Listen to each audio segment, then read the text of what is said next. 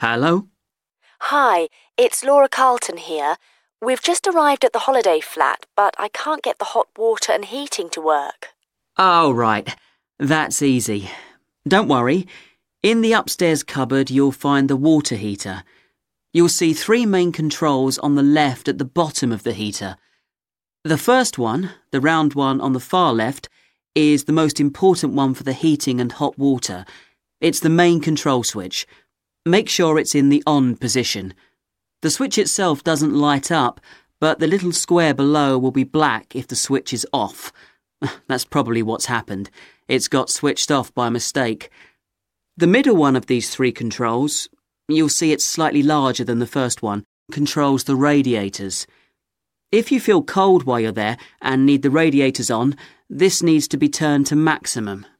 The last of the three controls, the one on the right, is usually on about a number 4 setting, which for the water in the taps is usually quite hot enough.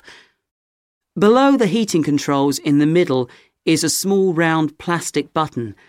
If there isn't enough water in the pipes, sometimes the heater goes out.